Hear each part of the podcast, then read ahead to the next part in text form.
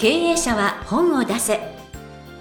本を武器にして会社の売り上げを10倍上げる。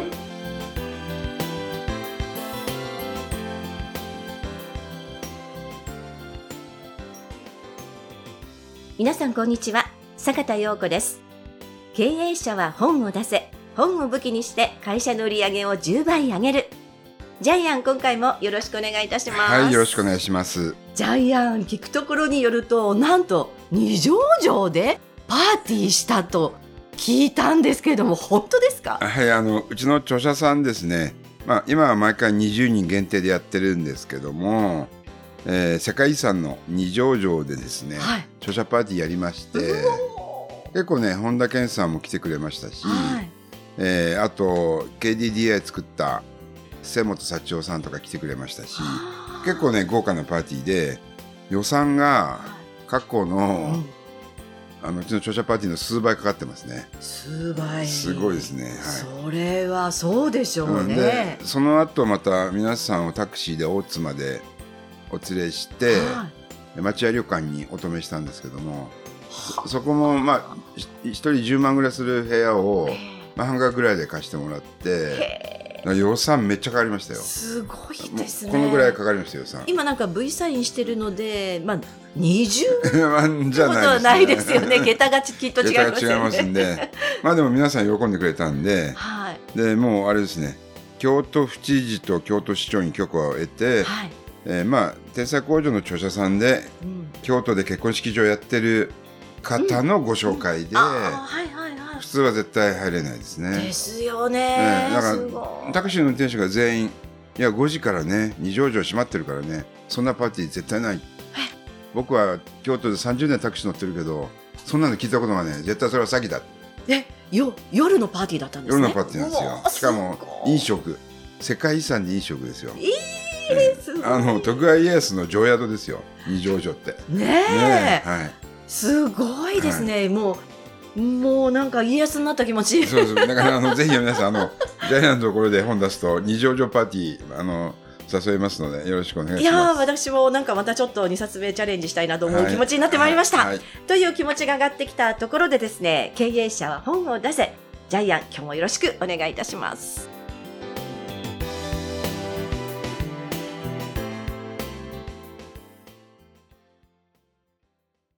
続きましては、ジャイアンおすすめのビジネス書を紹介するコーナーです。このコーナーでは、ジャイアンが出版プロデュースをした本を中心に、本を出したい経営者の皆さんに読んでもらいたいというビジネス書をご紹介しています。では、今回の一冊お願いいたします。はい、えー見えない資産が利益を生む。 GAFA も実践する世界基準の知財ミックス。えーっとですね、これ知財、知的財産の見える化の本ですね。はい。はい、えー、出版社はポプラ社さん。うんはい、えー著者は鈴木健次郎さん。はいえーこの方は東京大学大学院の工学博士ですうね。ん。はい、えーじゃあちょっとプロフィール読んでもらっていいですか？はい。えー鈴木健次郎さん。株式会社テックコンシリエ代表取締役知財ビジネスプロデューサーでいらっしゃいます。東京大学大学院情報理工学系研究科博士課程修了後、株式会社三菱総合研究所デトロイトトーマツコンサルティング合同会社を経て、2020年に株式会社テックコンシリエを設立し現職に至ります。三菱総研在職中に、知財が宝の持ち腐れになっている多数の企業の経営再建に成功されました。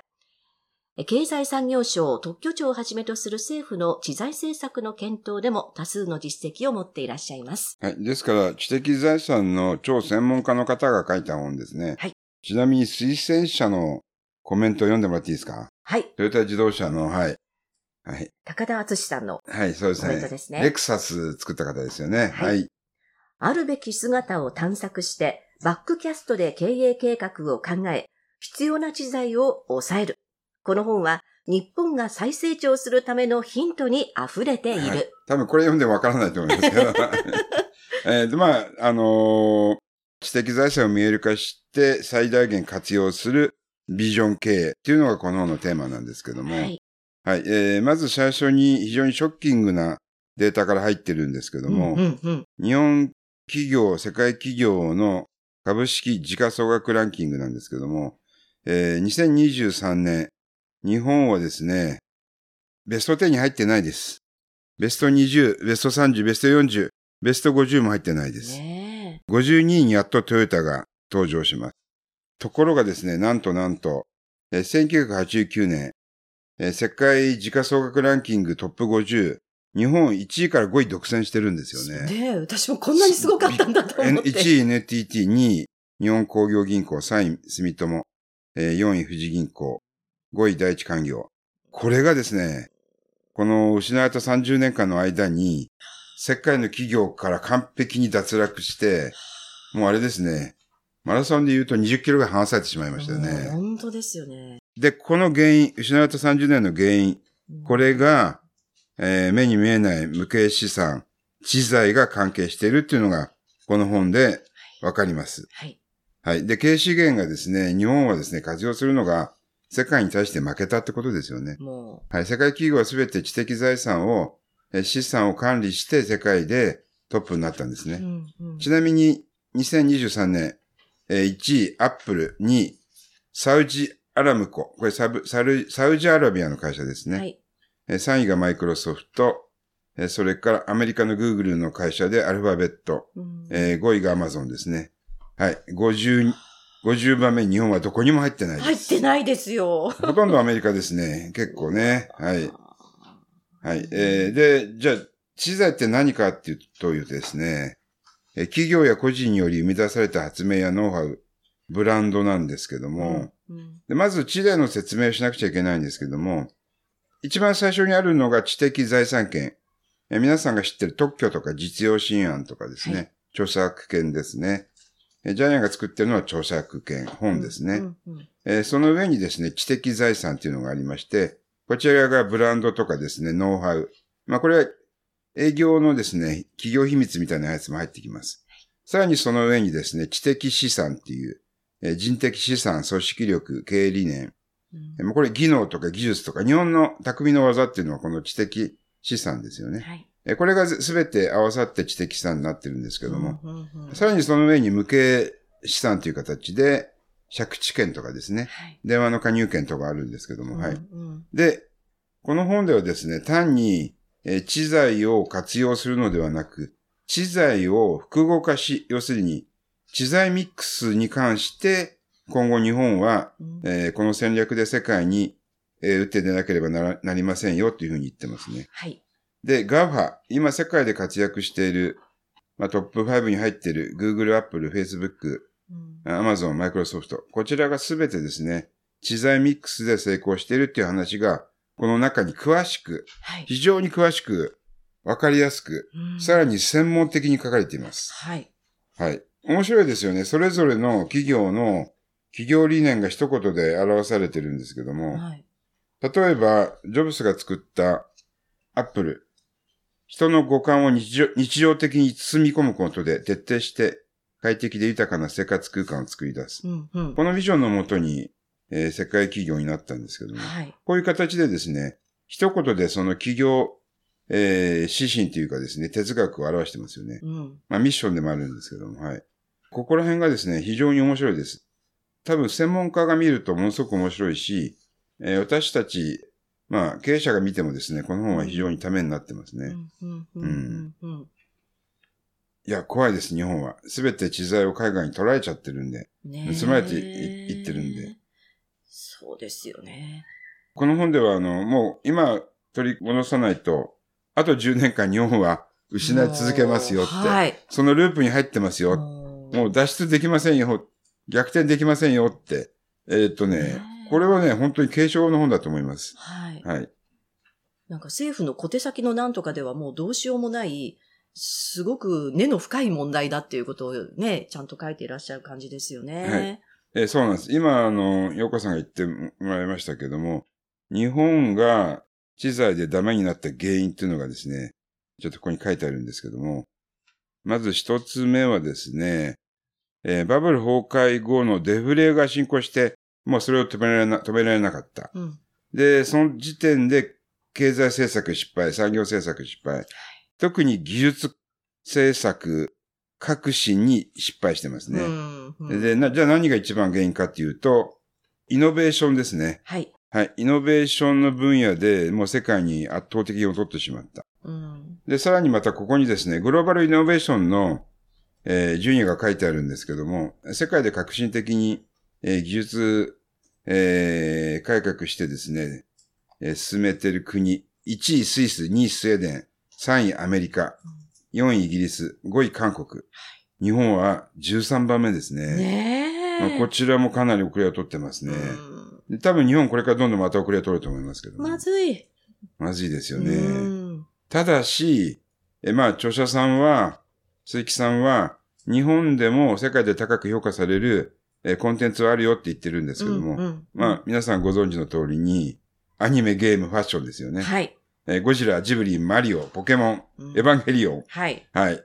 えーだから日本人才能豊かで、革新的なイノベーションを起こしてにもかかわらず、うんえーそれを使ってですね、目に見えない技術、アイデアをお金に変えるのが下手になっちゃったんですよね。ねえ。えーで、これなぜ下手になったか。先ほど言いました。国の政策の失敗ですね。はい。うん。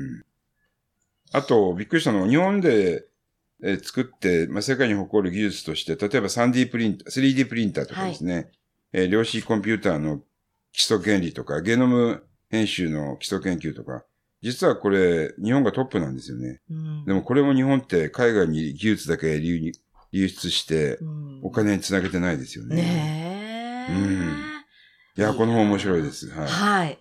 もうね、じっくり皆さんこれをちょっと読んでいただいて、ご自身の経営をね、ちょっと見直し、洗い直し、洗い出しみたいなと、ちょっとしていただきたいと思いましたね。あ、あとね、アップルと、アップルの商品とやっぱり日本の商品思うんですけど、日本ってクロスライセンスで同じような特許を取り合って、それを他の企業にも無料で貸し与える制度があるんですけども、はい。これによって競争力が低下してるって書いてありますね。ねだからアップルってもうあのアップルのマークってすごいじゃないですか。えうんうんうん日本ってそういうのないですよね。ないです。トヨタぐらいですよね。うん、あのマークね。マークがね、はいだからね、この、クロスライセンスを結んだのも、競争力を低下させた原因だって。まあ、もうちょっとね、いろいろ説明したいんだけど、いやー、この本ね、あのね、どんな会社でも知財あるんで、はいそこの透明な知財を見える化していくと、はい。むちゃくちゃ日本の企業伸びると思うんですけどね。ねえ。はいで、ちょっとですね、あの、自社のですね、えーサービス商品、えーうんノウハウに関してですね、もう一度、これってめちゃくちゃすごい財産じゃないっていうのを、えー発見し直してもらえばいいなというふうに思います。はい。私も同感です。日本人はなんか自分たちでなんか技術を磨いていくことばっかりやってきそうて、なんですよ。世の中何が求められてるのかっていうのに気づいていないですよ。お宅の知財に記述してくださいね。ずという、作るのはうまいんだけど、じゃあ、それでお金儲けするのが下手になっちゃったんで。そうおっしゃる通り。はい。一言で言うとそういうことが洗い出してえーいただける本でございますので、皆さん手に取っていただきたいと思います。本日の一冊、見えない資産が利益を生む鈴木健次郎さんの一冊でした。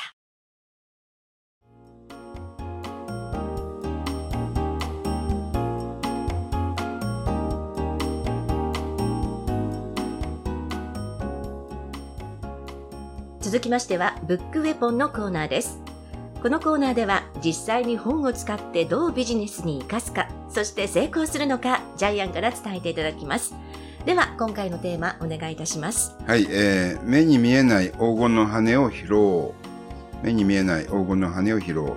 えっと、これはですね、幻冬者の本で、えー40万部ぐらい売れた本で、えーあの、目に見えない黄金の、黄金の羽の拾い方っていう本があるんですけども、えー私たちの足元には、目に見えない黄金の羽がたくさん落ちてるんです。1個拾うと1億円ぐらいするんですけども、はい誰も拾えないんです。なぜか。うん。目に見えない。で、その本では、例えば目に見えない黄金の羽は何か、例えば情報だったりするんですね。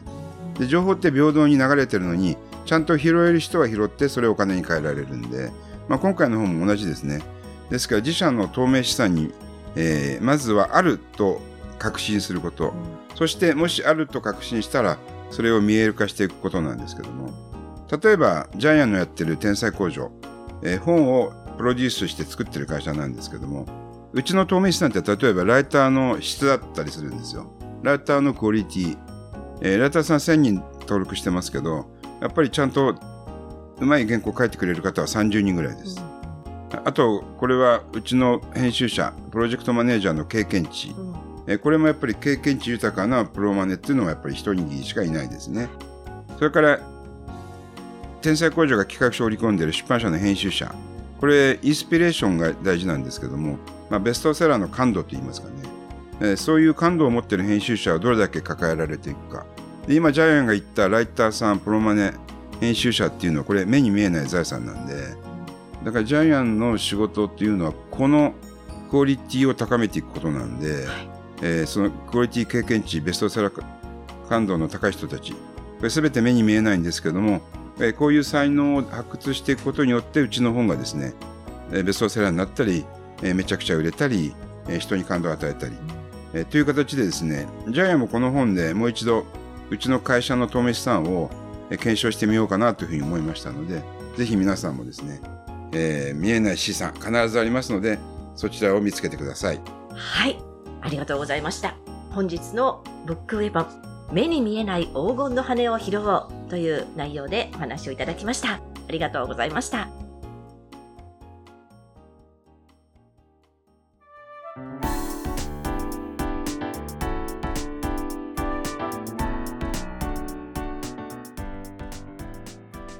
第132回経営者は本を出せいかがだったでしょうか？